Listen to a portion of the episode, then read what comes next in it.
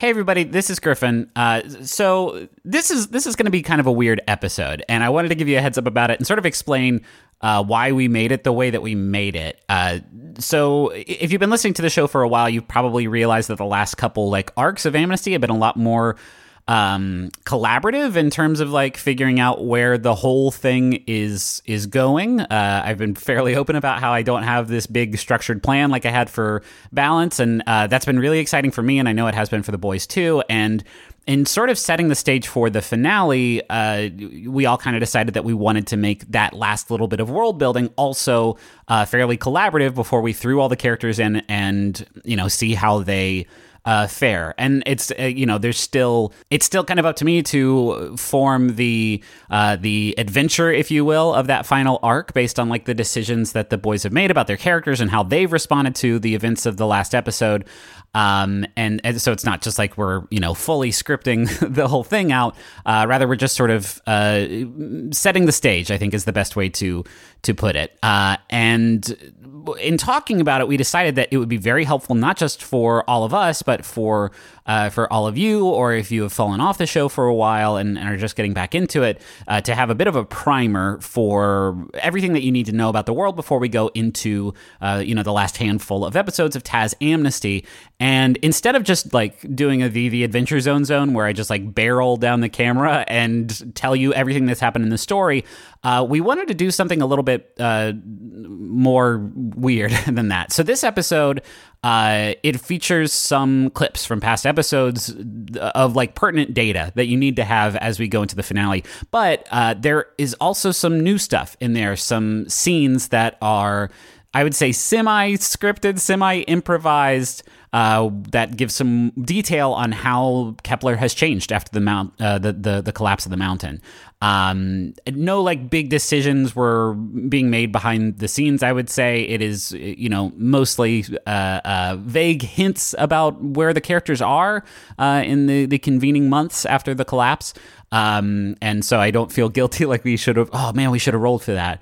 Um, so this episode is partially scripted. Some scenes uh, giving some new details about the world and uh, you know what is going to ha- set up the the events of the finale, and a lot of it is also sort of details that you need to know about some of the big mysteries that we have in the world uh, moving forward. Uh, we have a guest performer, Hal Lublin, a friend of the show from We Got This, uh, who we came up with this idea like four days ago, and so it's been a real rush job trying to put it together, and we've been excited to make it. But uh, and and Hal managed to get us like his audio within the span of like a few hours, which is pretty remarkable. So thank you to Hal. And um, yeah, that's it. I will come back in the, the break to talk to you again. And uh, then in two weeks, we will have the first episode of the final arc of Taz Amnesty. So I hope that this uh, tells you everything you need to know before we get to that point. And uh, yeah, here it goes.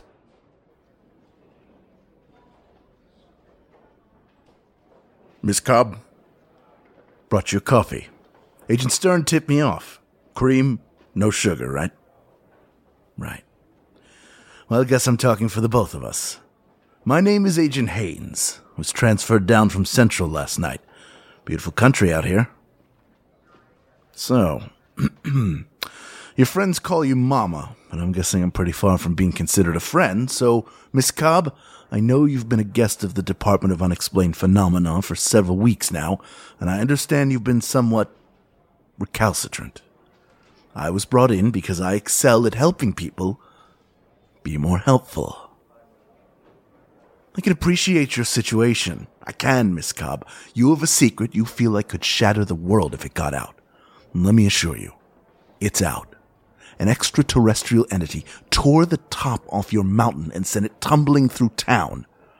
Many of your residents saw one of these beings with their own eyes, saw your associate corralling it back to your inn.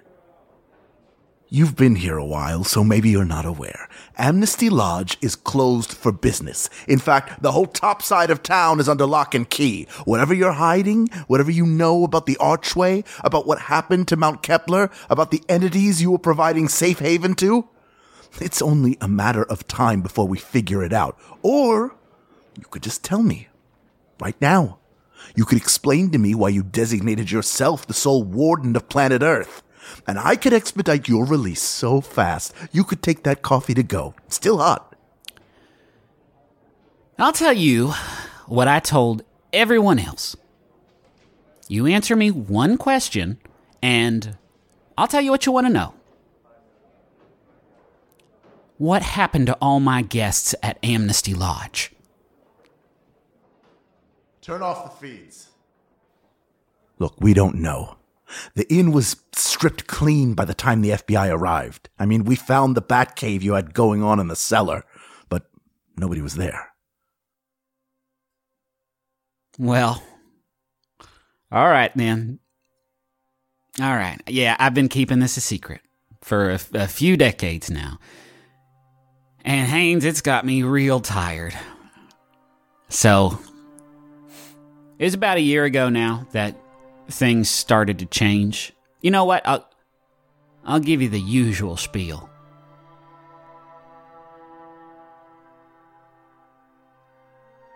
There's another world, one that is connected to our own. And that connection, it's popped up in so many places around the world throughout time. And right now, it's here in Kepler.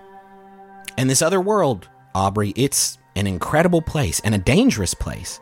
And us humans have been crossing over into it for, well, as long as we've been around, I guess. And we've been bringing back stories and folk tales, which, surprise, they're mostly true.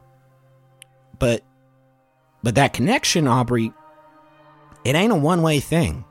They've been crossing over too. And Mama looks at the, the guests in this lobby and she nods. And they look kind of nervous for a second, but then one by one they stand up and they start undoing different accessories, some bracelets, uh, necklaces. A couple of them slip off rings that they're wearing, and one by one they transform. And the two guests seated at the chessboard grow in stature and grow these thick layers of fur surrounding them, and suddenly they're just werewolves.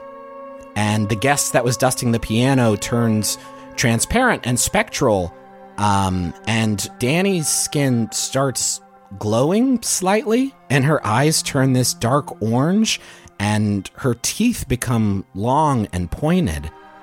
And you are suddenly standing in this lobby with a bunch of monsters.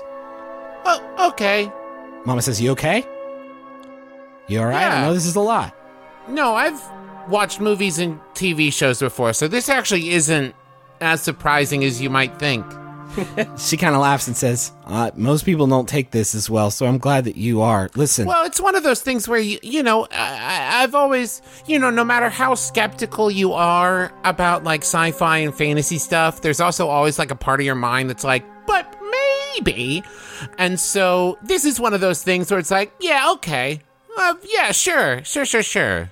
she says, So that's the truth of the matter. Monsters are real. But as is the case with so many of life's most profound curiosities, well, there's a lot more to it than just that.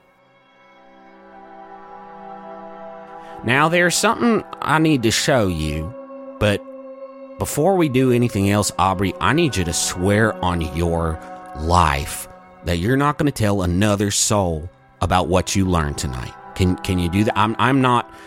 I don't want you to take this lightly. This is like end of the world level secret. I need your absolute discretion on this.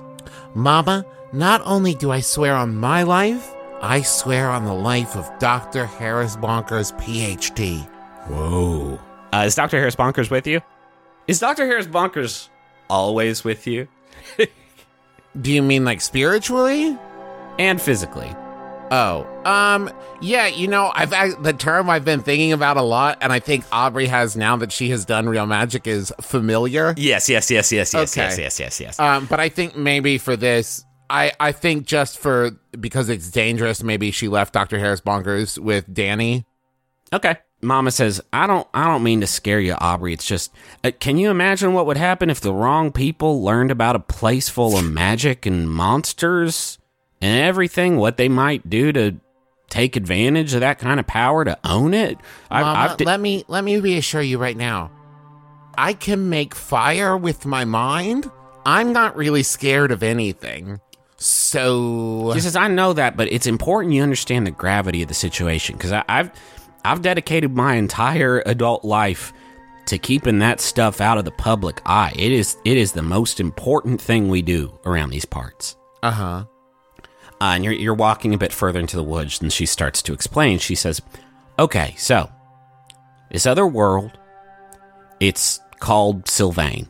Sylvain, Aubrey, it's an incredible place. It is a living world, and I I mean that literally. Whole place is alive, sustaining its inhabitants with this magic power, and that's a thing that those inhabitants are understandably pretty protective of.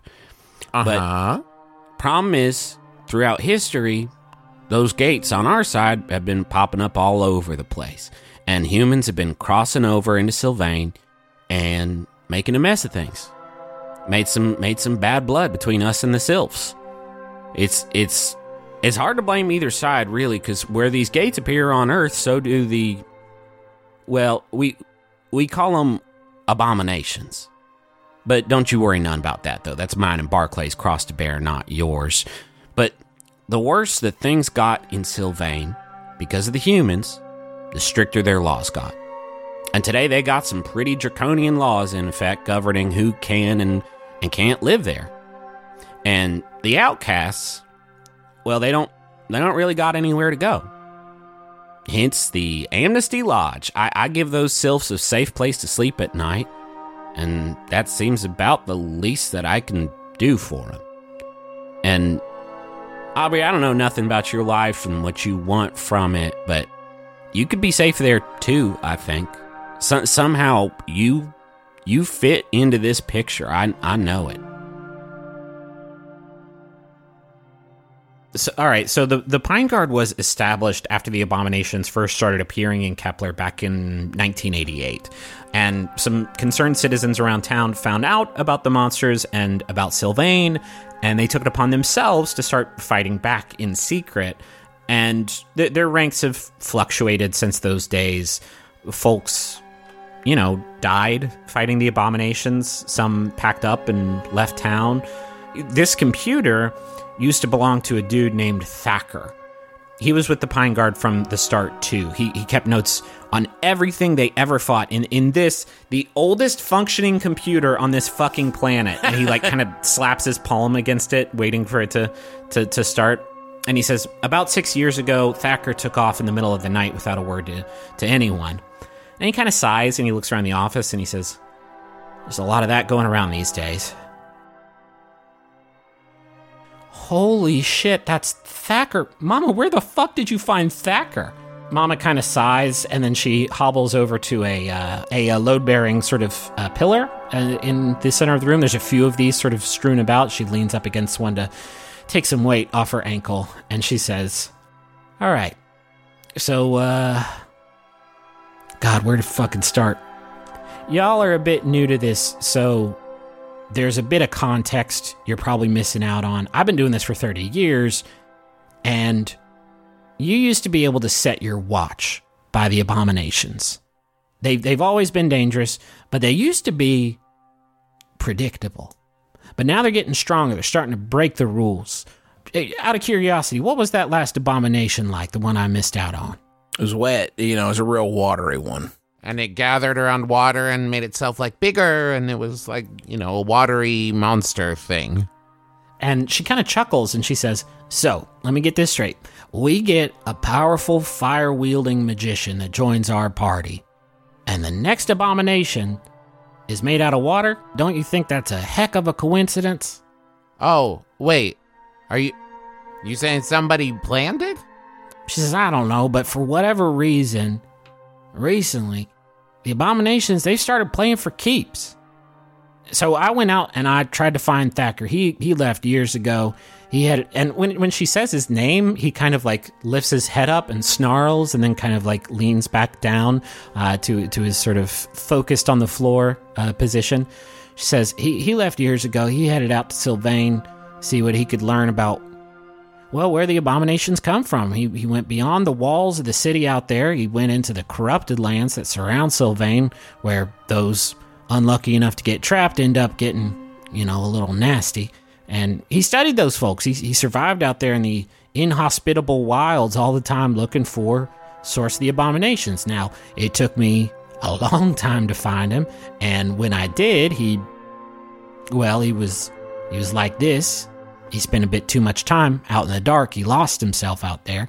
But I managed to get him back here. It wasn't easy, but I managed to get him back here, lock him up down here, down at Wow, I haven't been down here in a bit. This actually used to be a safe haven for the Pine Guard where we did our work back when there were, you know, enough of us to justify having a safe haven.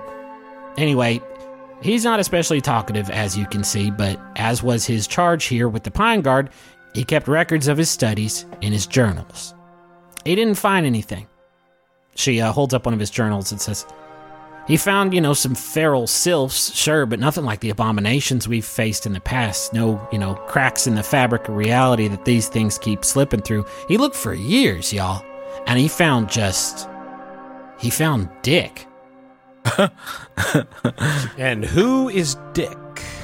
He The found. plot thickens.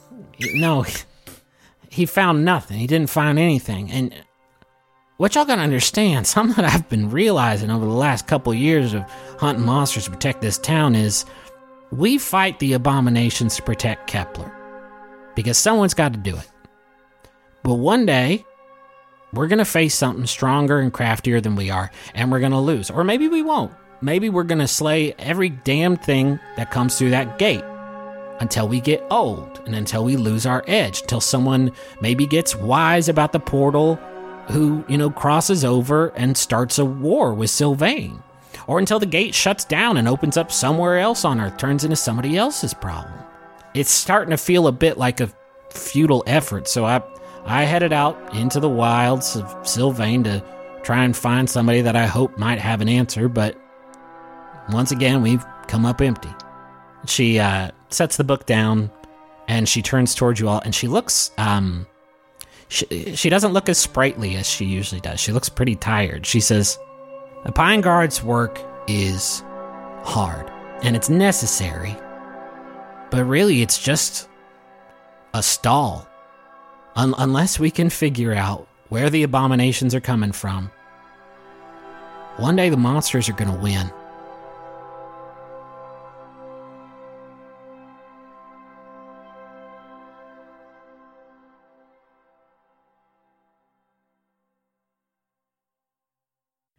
You gotta, y- y'all are talking like I've been clued in on this stuff for 20 years. I'm, I'm smart as hell, but can we just, can we, can we take it back just a notch?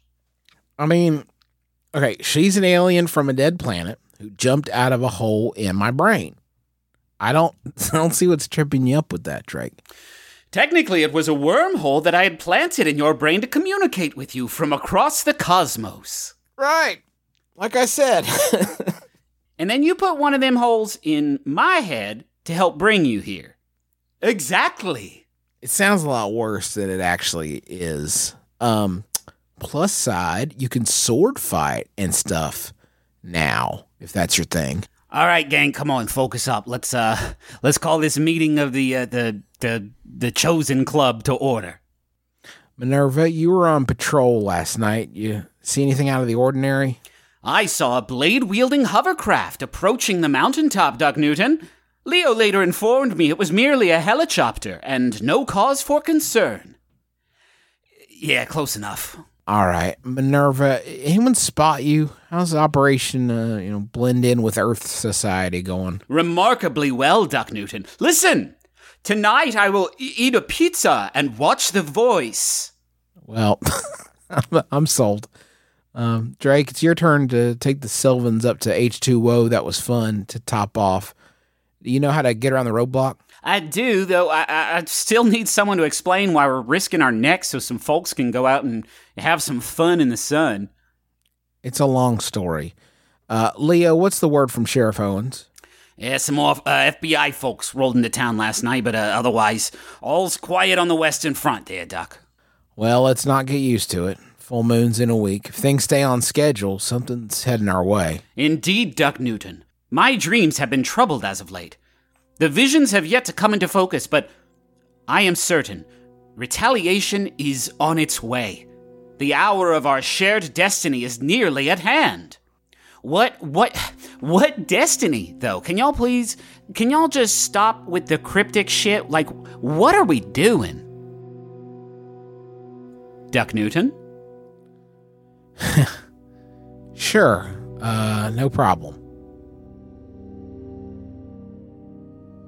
you see everything around the base of this beam just getting sucked up into it. Trees and cars and houses and the earth itself all traveling up to beam to be destroyed by this massive ball of fire in the sky.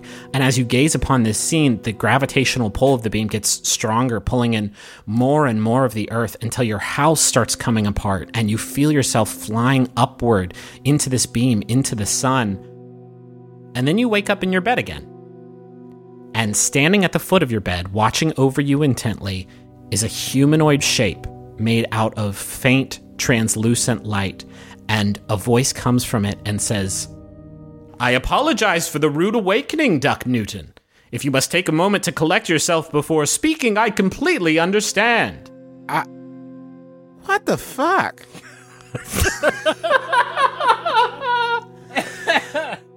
My name is Minerva Duck Newton, and I am here to tell you you've been chosen to fulfill a fate of cosmic importance. All right, first off, who the hell are you? I know you're not a friend of my mom because you're calling me Duck, and I know she hates that. So that, that's uh, uh, you're not a friend of my mom. Who who are you? Who sent you? Is this a? Oh, okay. This is computers. I've been hearing people talk about that at the AV club. They're saying a lot of stuff about computers and all the stuff they can do. You're computers, aren't you? I am not computers, Duck Newton. I come from a faraway place. You're not ready quite yet to understand that, but you must understand, Duck Newton, and this will be difficult news to hear. Your world is imperiled, Duck Newton. It is besieged by a supernatural threat that would spell certain doom for not just your planet, but for two planets that have found themselves linked by destiny itself. Even now, horrific abominations march on your world, threatening to destroy the lives of your neighbors, friends, and loved ones without hesitation or remorse. The forces your world have assembled to defend itself will prove insufficient to see to this threat. You have been called, Duck Newton, to do what they cannot. Yeah, I got class tomorrow though. You have been chosen, Duck, and that is a decision that cannot be reversed.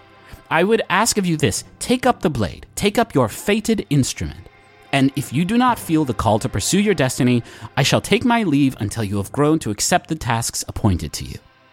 Um, well, I am of course honored. Uh, uh, I mean, I'll keep the sword. That seems pretty kick-ass, but I don't know what I'm supposed to. Um, you want me to go kill the rest of the the MacLeod clan? Then um, I'll, I'll be the only one. Remember, like there can only be one of us. Have you seen that movie? There could be only one. I mean, you know, I have not seen any of your. Earth. I haven't. I haven't seen it either. It's like a sword guy. I don't know. It seemed kind of dumb to me, but uh, I'll keep the sword. Hell yeah! I pick it. I pick it up. Okay. Look at me. Soo soo soo. How uh, how does it feel? Uh, pretty kick ass. Yeah. I mean, I'm not gonna go like what stab Dracula, whatever the fuck, but it's all right. But you could. You have the power to stab. You said Dracula? Minerva, instruct this beef boy to unhand me, please. How does Duck feel about that? He's shocked, grab, th- drops it on the ground, like, what the fuck? Oh, excellent. Excellent. Another skilled combatant. Duck Newton, the moment of your destiny has arrived. And there, standing before you, is a presence. And it's a presence you f- first saw some number of years ago, and that's something that we're going to have to figure out together.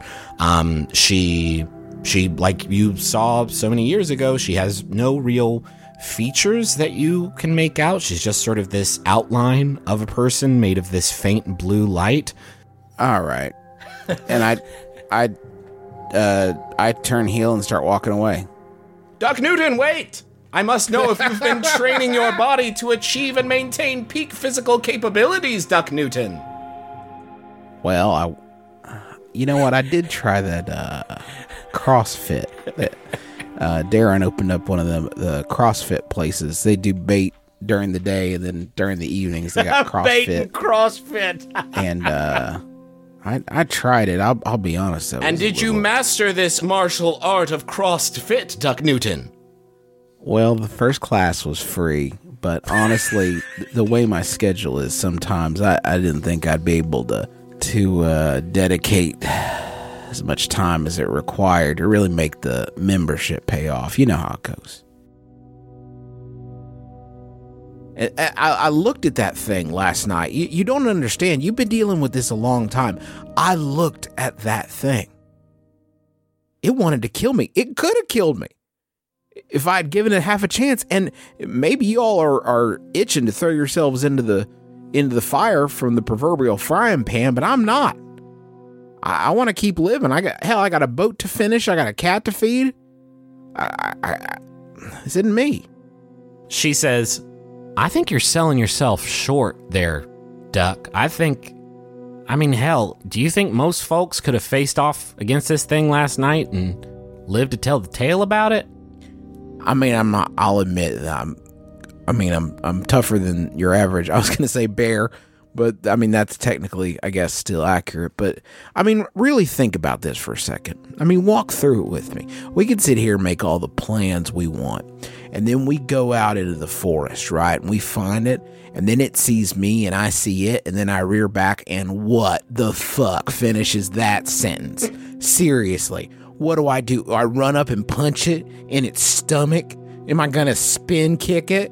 What what is my what exactly is the plan here that your buddy? I sure I'm I'm kind of hard to kill, but I, I you know I'm not exactly you know packing heavy artillery over here. What about your special item in the chicanery? Oh ah, God, Ned, Ned, I told you to throw that thing away. I don't throw anything away. I'm a big, hairy hoarder. I told you earlier that my world, like yours, was tethered to an alien planet besieged by abominations from the other side. Hmm? This was only part of the truth. I was the war counselor for my people. I, I pushed us into a conflict with that alien world. Our steel and fighting prowess crashed against their insectoid chitin and hive mind coordination, and there were losses, incalculable losses, on both sides, but ultimately, our world lost the war. They left us with just a handful of survivors. And so I forced the last great minds of our civilization to create a weapon that could defeat our foe for good, a disease. Lethal to our enemy, innocuous to ourselves, I delivered the payload myself, Duck Newton, and I watched as every living being on that planet. I'm the only survivor of both worlds now, and so I sought out the reason for our shared fate, and in doing so found Earth and Sylvain. And and you, like other chosen before you, were selected to keep your people safe. That is just part of your destiny, Duck. Your true destiny is to not follow in my footsteps. I told you this now because my concerns about losing your trust, of damaging our relationship, in a few moments, it's not going to matter anymore. Your power, Duck Newton, it stems from your connection with me and my world. That includes your power of foresight. Surely you saw it, Duck. What you saw in your vision, the meteor. Yeah, yeah. It was never coming to Earth. It was coming for me. My my world was prepared once for this contingency. I will go to ground and try as I always have to survive, but the mechanism through which I am able to speak with you, it will be annihilated. She crosses one of her arms across her chest and gives you a, a, a bow, a, a deep bow, and then she stands up and takes one last look at you and pivots to the side one more time and she says, It's time to stop hiding. You need to finish what I started. Go to him. Go to who? And she turns back to you and she says, Duck Newton, my pupil, my friend, I was not talking to you. And she disappears. And then there's a knock at the door to your apartment. Leo Tarkesian, your neighbor and friendly local grocer, clears his throat and says, So, uh, we should probably talk.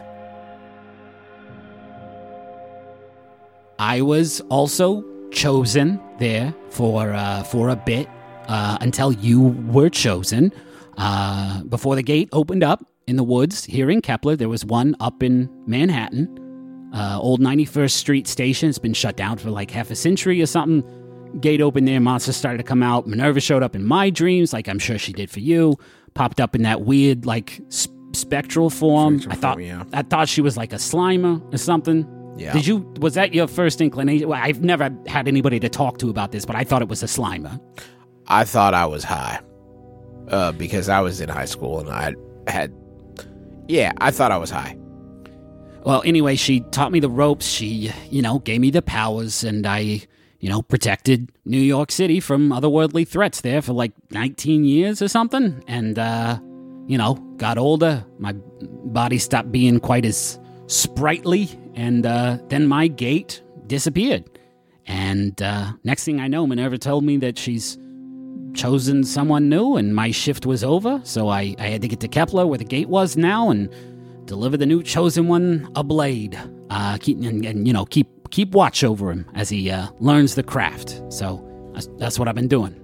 Her her people. I don't know how much she told you about her people. They got some sort of psychic thing where they can like share their their combat prowess with whomever they choose, as long as they get like a line of communication open with them. And uh, I guess it's gone now. Uh, for you and, and me, Duck, that line of communication. And this next part, it's going to sound a lot scarier than it actually is. So, you know, batten down the hatches. Um, Minerva was talking to us through like a, a wormhole, Duck, that we, um, a little, barely there, even little wormhole that was sort of inside our brains. Mm-hmm. I guess now that she's gone, the, uh, the phone line's been disconnected. Please, please try later, you know? And then just beyond the, the perimeter fence around the Green Bank telescope, we see Dr. Sarah Drake watching all of these events unfold. And then she feels this this terrible pain in her head, just this splitting headache uh, that just lasts for like a flash. Uh, but it's enough to just reel her over. She she falls to one knee uh, and hangs onto the fence to to regain her balance and, and pick herself back up.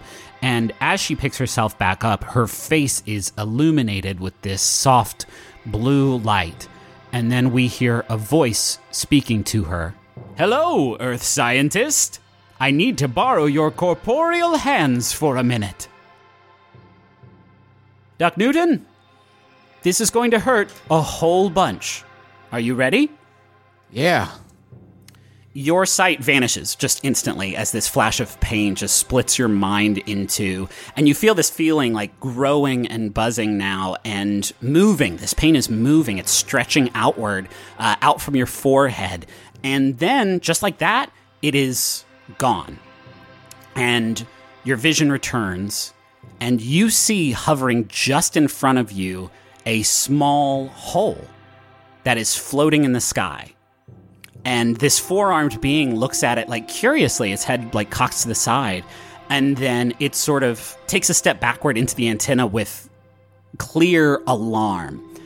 And then it is thrown back as you are by this beam of piercing green light that bursts downwards through the clouds above into the antenna of the telescope. Uh, and this hole that just came out of you, it is crackling with this green energy and it's expanding. And through that hole, Duck, you see something.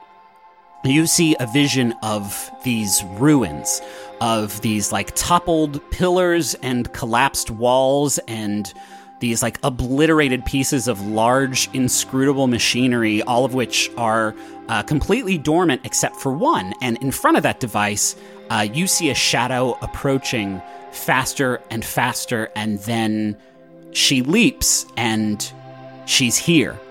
She's holding this massive two handed sword uh, with both hands, and she's careening through the air before sliding to a perfect halt on these two large wooden sandals. And then she looks back over her shoulder at you, her real, tangible shoulder. And she says, Thanks for the lift, Duck Newton. I, I had it.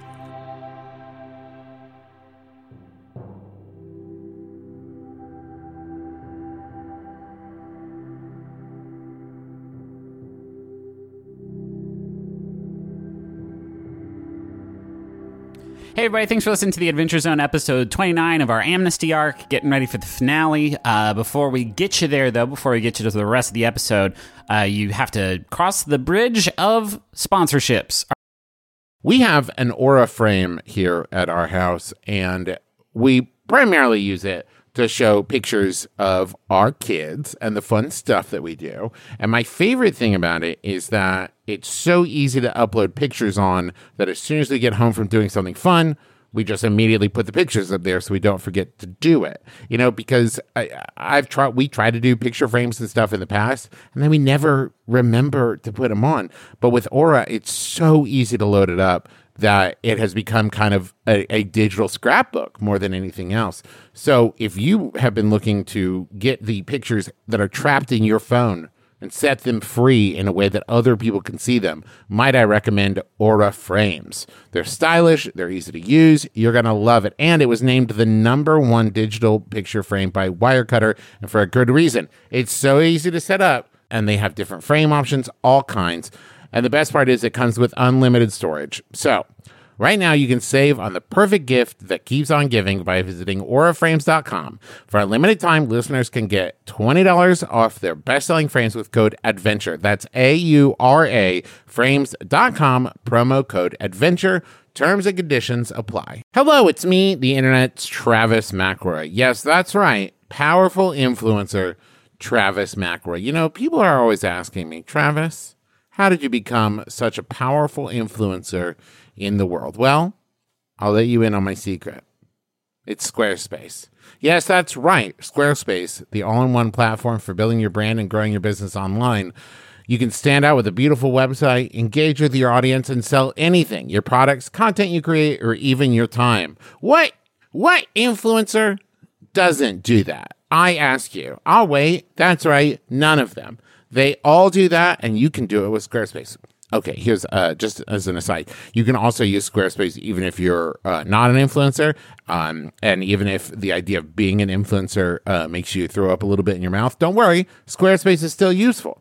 With Fluid Engine, a next generation website design system from Squarespace, it's never been easier for anyone to unlock unbreakable creativity. With Fluid Engine, a next generation website design system from Squarespace, it's never been easier for anyone to unlock unbreakable creativity. Start with the best in class website template and customize every design detail with reimagined drag and drop technology for desktop or mobile. With Squarespace scheduling, clients can quickly view your availability and book their own reservations, appointments, or classes, and you can sell products on an online store. Whether you sell physical or digital products, Squarespace has the tools for you. So go to squarespace.com slash adventure for a free trial. And when you're ready to launch, use offer code ADVENTURE to save 10% off your first purchase of a website or domain. Chicago, we're coming to you. We're coming for you. We're coming at you.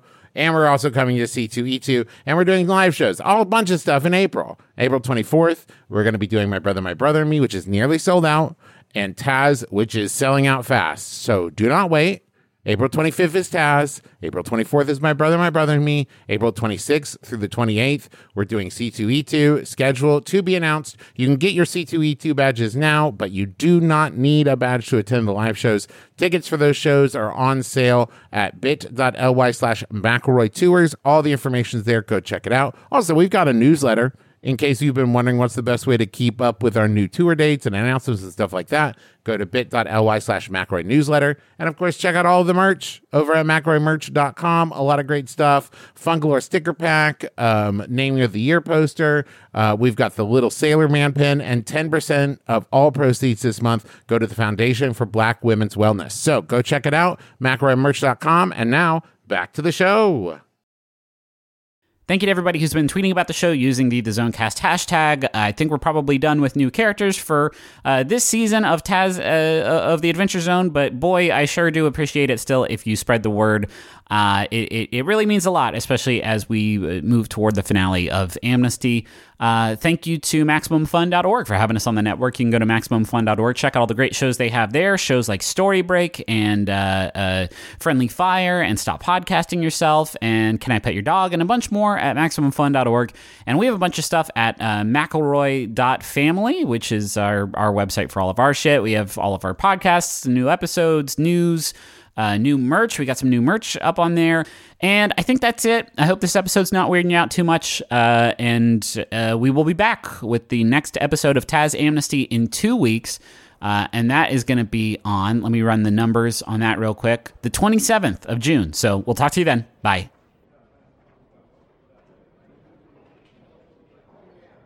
There is a great deal you're telling me that wasn't included in Agent Stern's report, so either he's truly incompetent or he has some reason to hide this from us.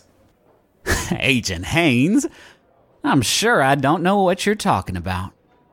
Then maybe you can illuminate me about something else. The collapse of Mount Kepler wasn't the only supernatural activity in the area that day. The Green Bank telescope also came under attack from an inhuman being. Conveniently, the security footage from that day has gone missing, but a security guard stationed there described the being as a gross ball of flesh, which eventually disintegrated to reveal a four-armed angel made of light. This being came and tried to escape through holes that just opened up out of nowhere. Sounds fantastical, but so does the peak of a mountain being ripped from its base, so I'm willing to entertain any theories you might have about these beings. You know, I've killed me a lot of abominations these past 30 years or so, Agent Haynes. And I'm sure, with the full weight of the United States government behind you, you could take down a lot more. But these light people, I suspect they're a little bit above your pay grade. Something has it out for Kepler's outdoor activity centers. You hear about what happened to H2O? I got a theory, though.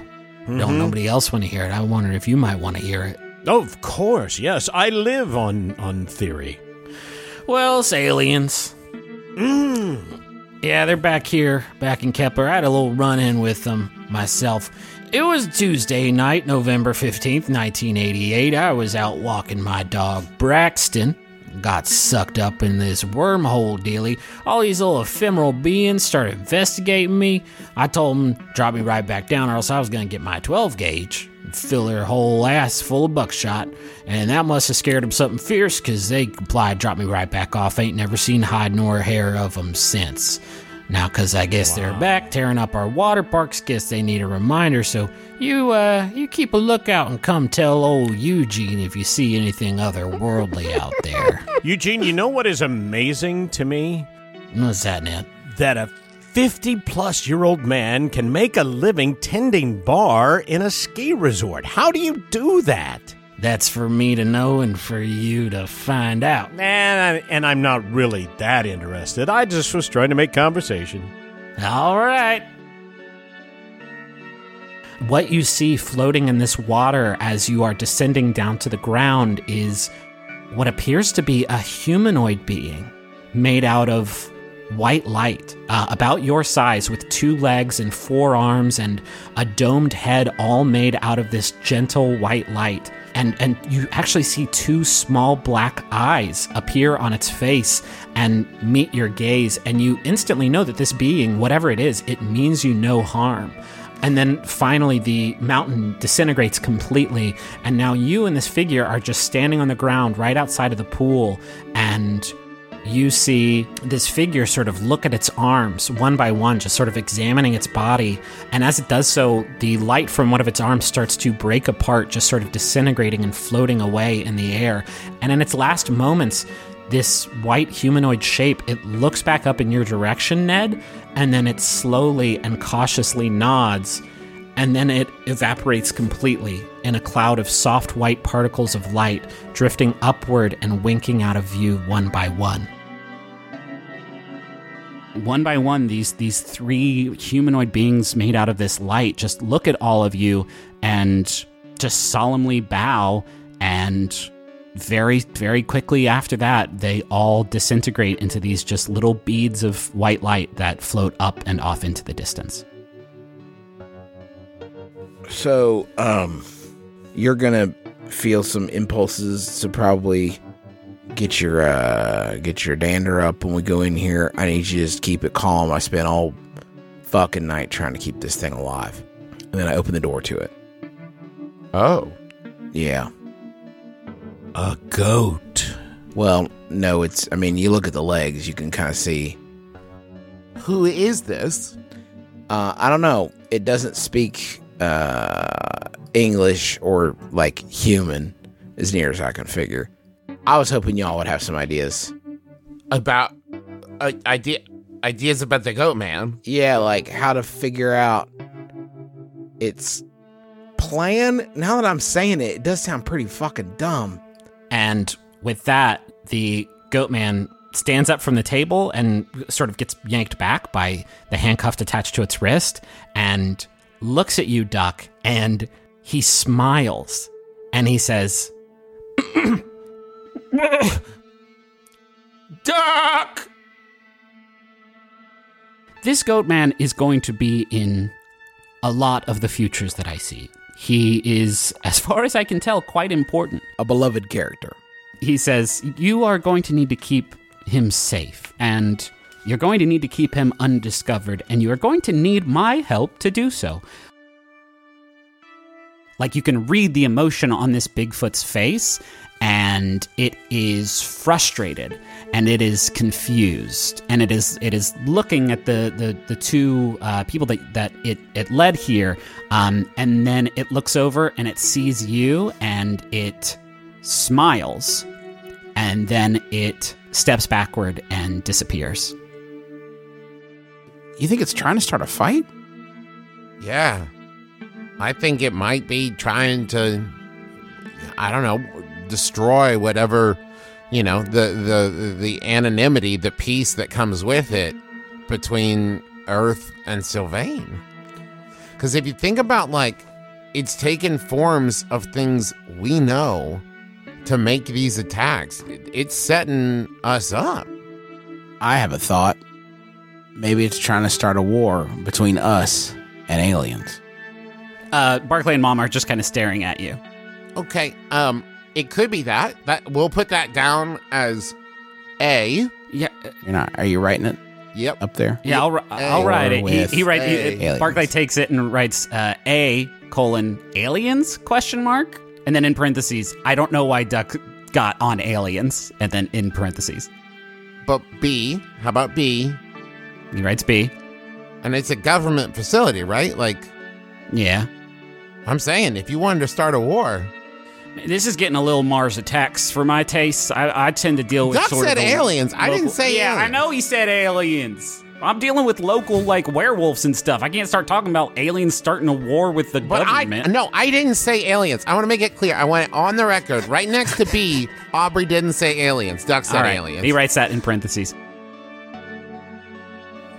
Uh, I think we're gonna investigate the machinery, see what's going on with that. Uh, and as you get there, you actually realize that it is cast in like bronze or something to be like kind of a uh, a, a statue or like a memorial in the shape of this big pile of broken machine, machinery.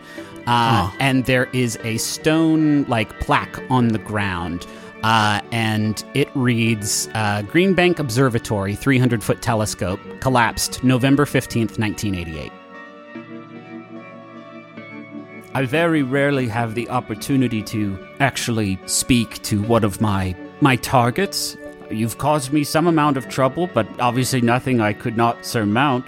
And you're being modest, Ned. It's not my actions entirely that led to this town being whipped up into a tizzy. I must say that before I even got here, you set the stage very nicely. I'm not here to fight, Ned. I just. I was just curious. I guess I'll leave you to it. Good luck with everything. You're.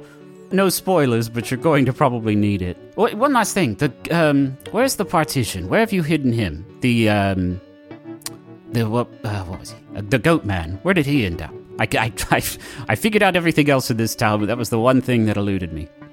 Why? What? Why do you need? Oh God, Ned, you're just as difficult as you were back in the hotel. I don't know why I expected anything different. Can you at least tell me why you're doing all this? Why would you stir up a fight that's that's that's going to destroy so many lives? Uh, You said I was a target. If, if- take me out then. Just take me out, but but taking out the entire town and and and all these people that that doesn't make any sense. Not to you, obviously. It doesn't make sense to the spider when you step on it, but some spiders need to be stepped on.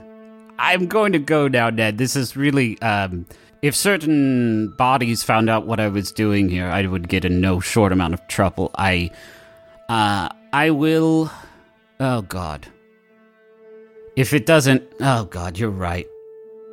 Okay. I'm sorry, Ned. This really was unnecessary. It was hubris, and um, you, you- please accept my sincere apologies. And he whips on his heels. He pulls the trigger on the Nerf blaster. What you're able to see, it is it is difficult to surmise, not because it is so like abstract and complicated, although it super is. It is so bright inside of this rift that it actually hurts to look at it. Um, but what you see is a a facility, like a, this enormous scientific facility, from what you can tell. Uh, and it is it's largely comprised of like this one massive, tall, cylindrical chamber. And your vision through this rift, it's at ground level. And at the center of the chamber, you see this shallow dome of light uh, that is super wide. It's several dozen feet in circumference. Um, and from it, actually, even from the distance that, that you are at from it, you hear the same kind of like digitized buzzing language that this four armed being uh, appears to speak when you have heard it and it is shouted out in pain. Uh, and this dome is flanked by these rows of, of massive computers, and they're just roaring. Uh, you feel a tremendous amount of heat coming out of this chamber. Uh, but the displays on these computers have grown like dark green and dusty with, with disuse. Um, and the other thing that you see is around the back wall of this chamber are these large cylindrical pods, and most of them are completely empty, but a few of them have have figures floating in them. And from your position, you can kind of only see silhouettes, but uh, while you can't surmise what they are, their their silhouettes look um, unnatural. Uh, and in one of the pods, you actually see this mist coming out of these needles that are emerging from from everywhere, and they are this mist is like stitching itself together to to create one of these silhouettes. And then you look up from the ground floor and your eyes can just barely take in what you see without just searing pain. You see beams of light, countless beams crisscrossing the walls of this chamber as it extends upward beyond uh, what you can see. And each beam appears to be like projecting out of a large metal ring and then just crossing the length of the chamber before landing in a ring like dir- directly across from it. And there's just hundreds of these beams, you assume, uh, although they are uh, far too like painfully brilliant for you to count. And you you look over and you see Minerva who is seeing the same things too. And then this four-armed being manages to shake off the sword and start to run forward. And then that dome at the center of the room, you see it like bubble upward, and then this shockwave bursts out of it, and it, you see it blow the dust upward from the machinery surrounding it. And the entire chamber uh, shakes as this dome just screams, and then the shockwave passes through the rift and collides with the four armed figure and just cuts it in half and its two halves just float upward and disintegrate instantly like vapor, and the rift instantly disappears.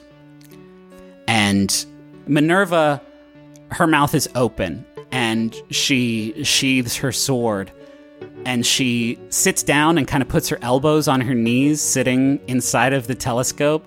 And she has this huge smile on her face. And you see her starting to tear up. And she says, Have you seen that world before, Duck Newton? That world of light? No. No, nothing like that. She looks up at you and extends a hand, asking for you to help her up. I do. She rises to her position well above you and she says, I am not quite sure what that was, my friend, but I assume that they know who we are. And hopefully, now, Duck Newton, now they know what we're capable of.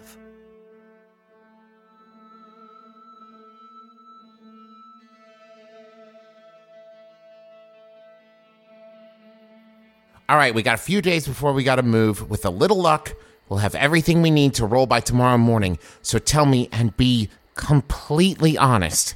Are the Hornets ready for this? We're ready, Aubrey. You say the word and we'll assemble right here at the Cryptonomica. If I see anyone, if I see a single gun, it's over. Do you understand? We know, Aubrey. Fuck you, Keith.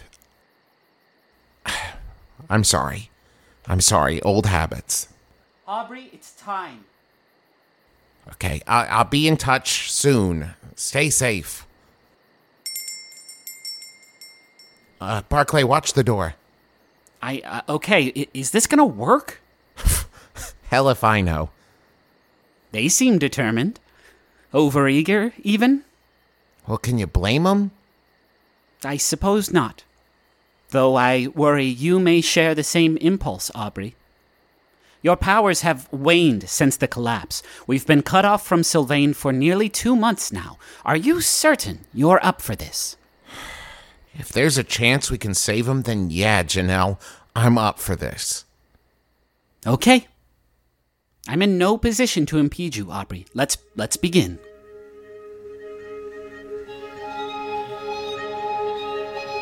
It's not working! Quiet, Aubrey. You've done impossible things before. Find that strength. Channel that strength. Remember the power that dwells within you. Please. Magic, please.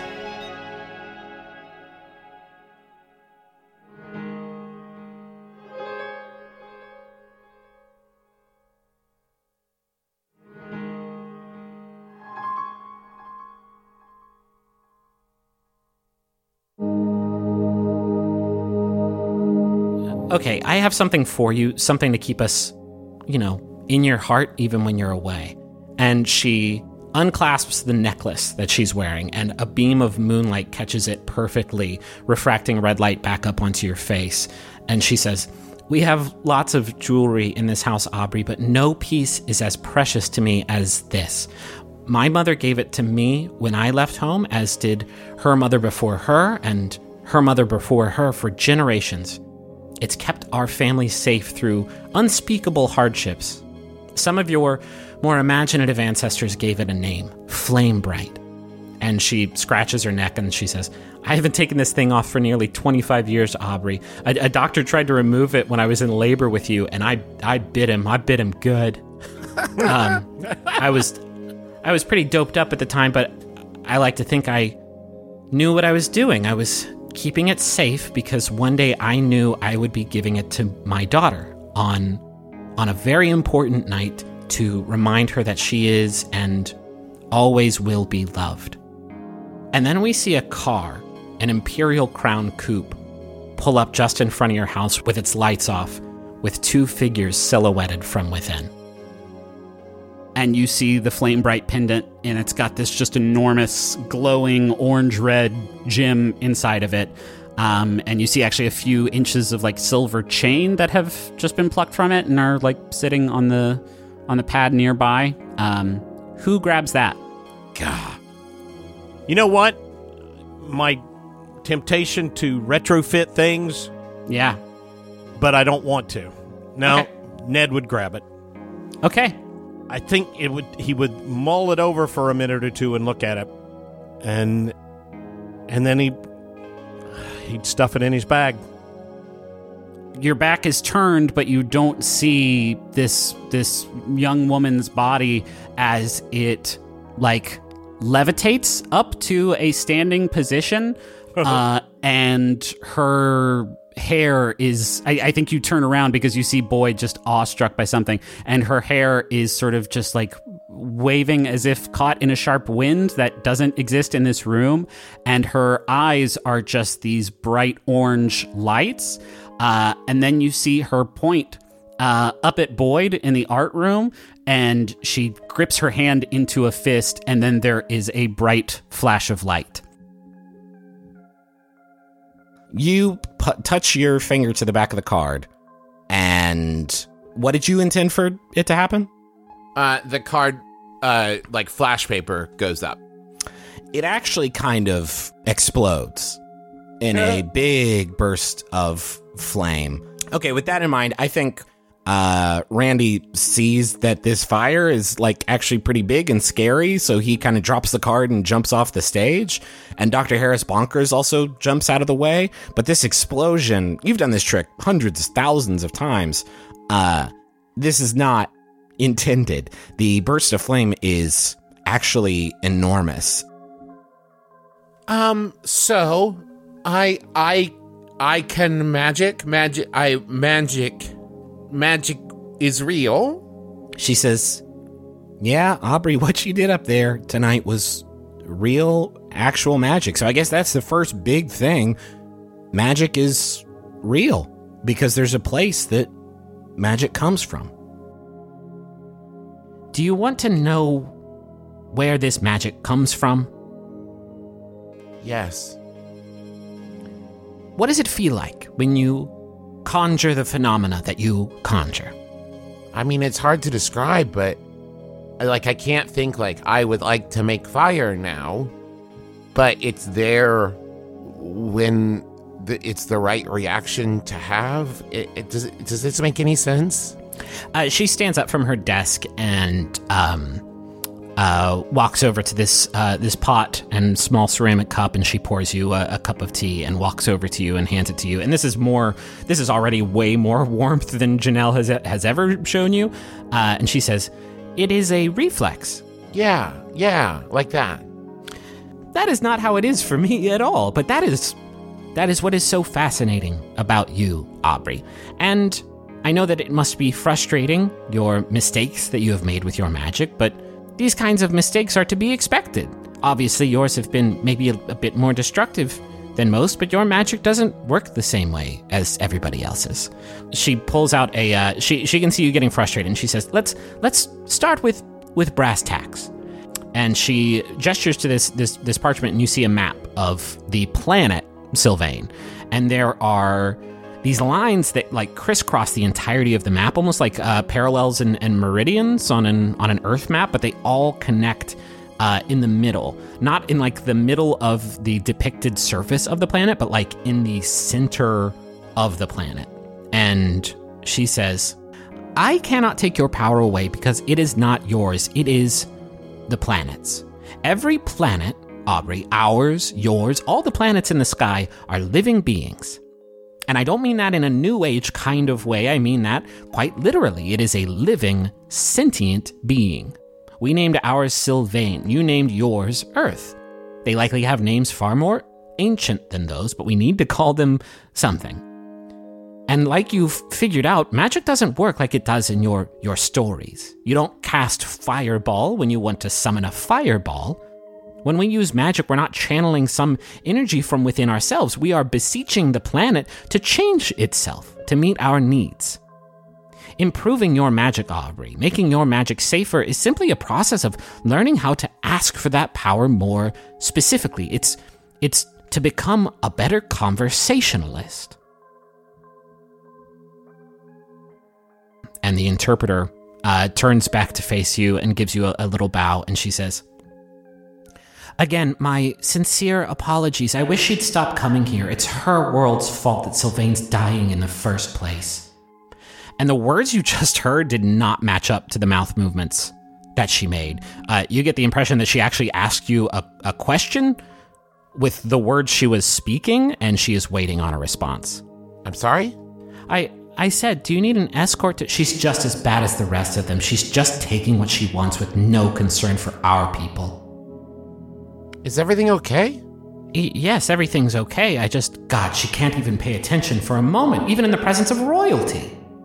Uh, and I, I think with that, she just kind of smiles and, and nods, and you get the impression that she just said bye to you in, in some way with her mouth words, and she starts to leave.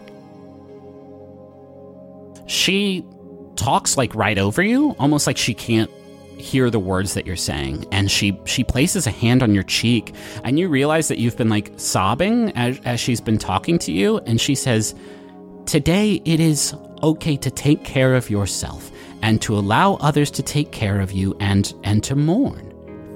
And that's when you realize she is dressed the way that she's dressed because you just came from your father's funeral and then you realize this is not your memory at all this is the memory of Alexandra, the newly christened audience to divinity and interpreter of Sylvain. Oh, shit.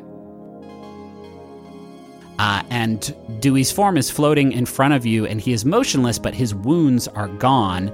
And then floating on the other side of Dewey, a figure appears, and uh, it has a hand extended and pressed gently on Dewey's chest. And this figure is uh, a woman, and and you get this like feeling when you look at her.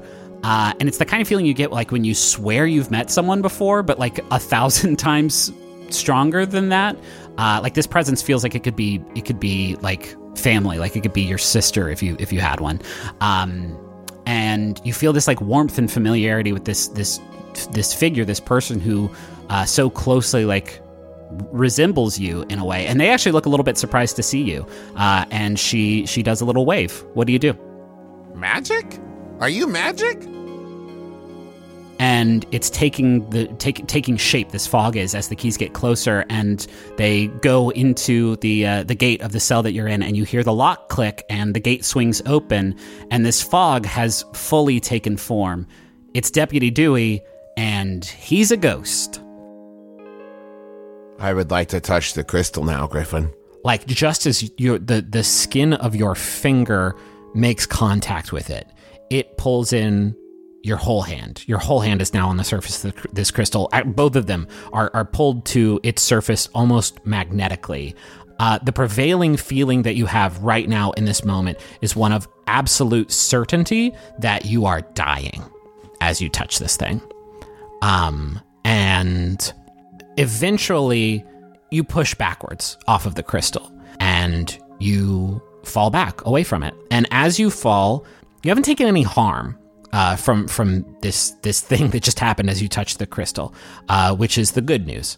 Uh, as you fall, you land in a flower bed.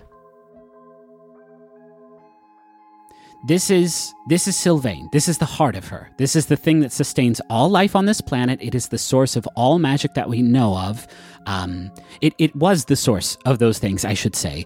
Sylvain, the entity inside of it, the entity that sustained this world, is gone now, and as a result, this planet cannot sustain us.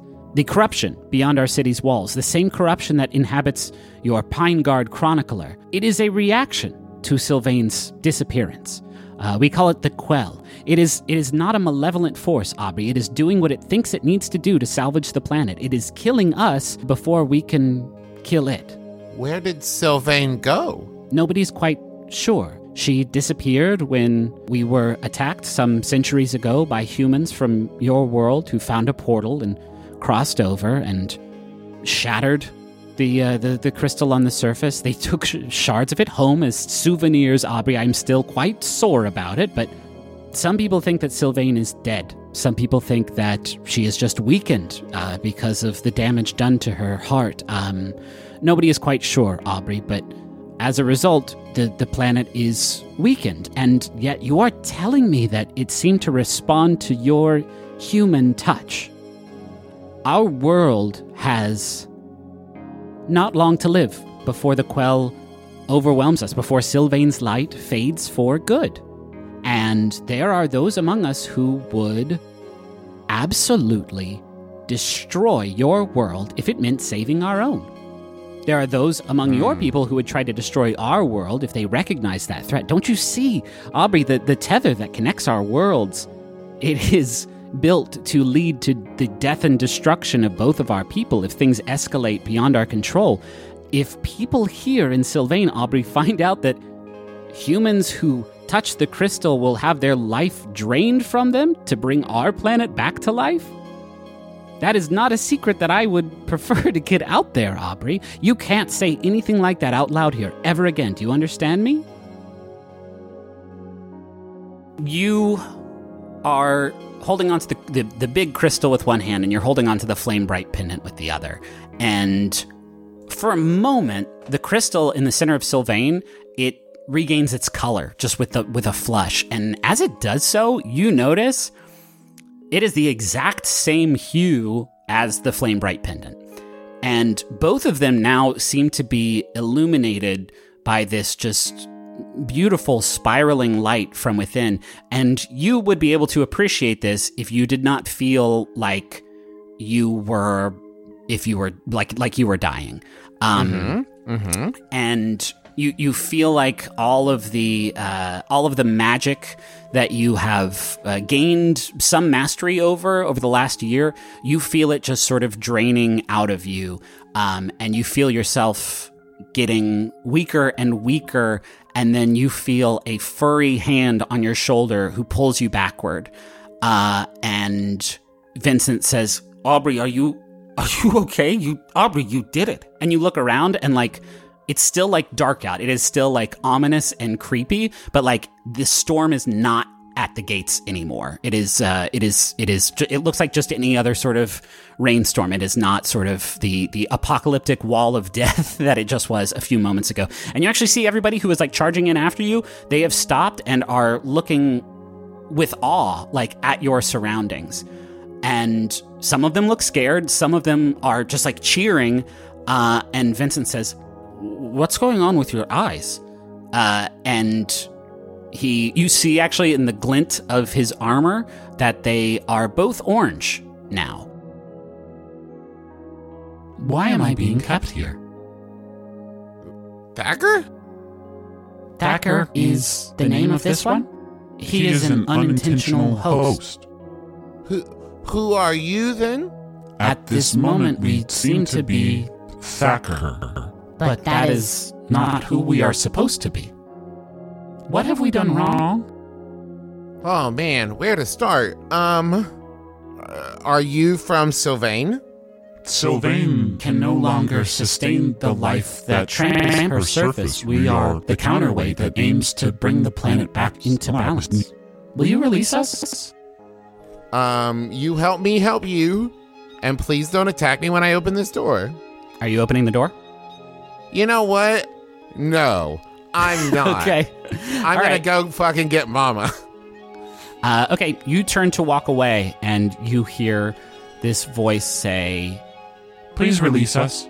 Sylvain has become all Those living on her surface would seek to shatter her body entirely in pursuit of their own survival. Please release us. By impeding us, you hasten the arrival of Sylvain's end.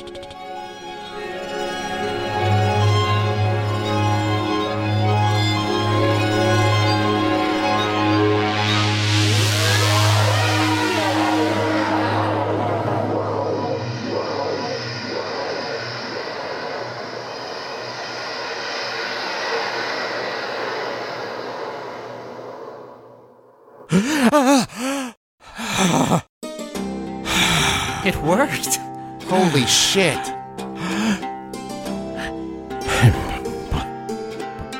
Barclay? Where am I? you're home thacker Now let's get you up to speed.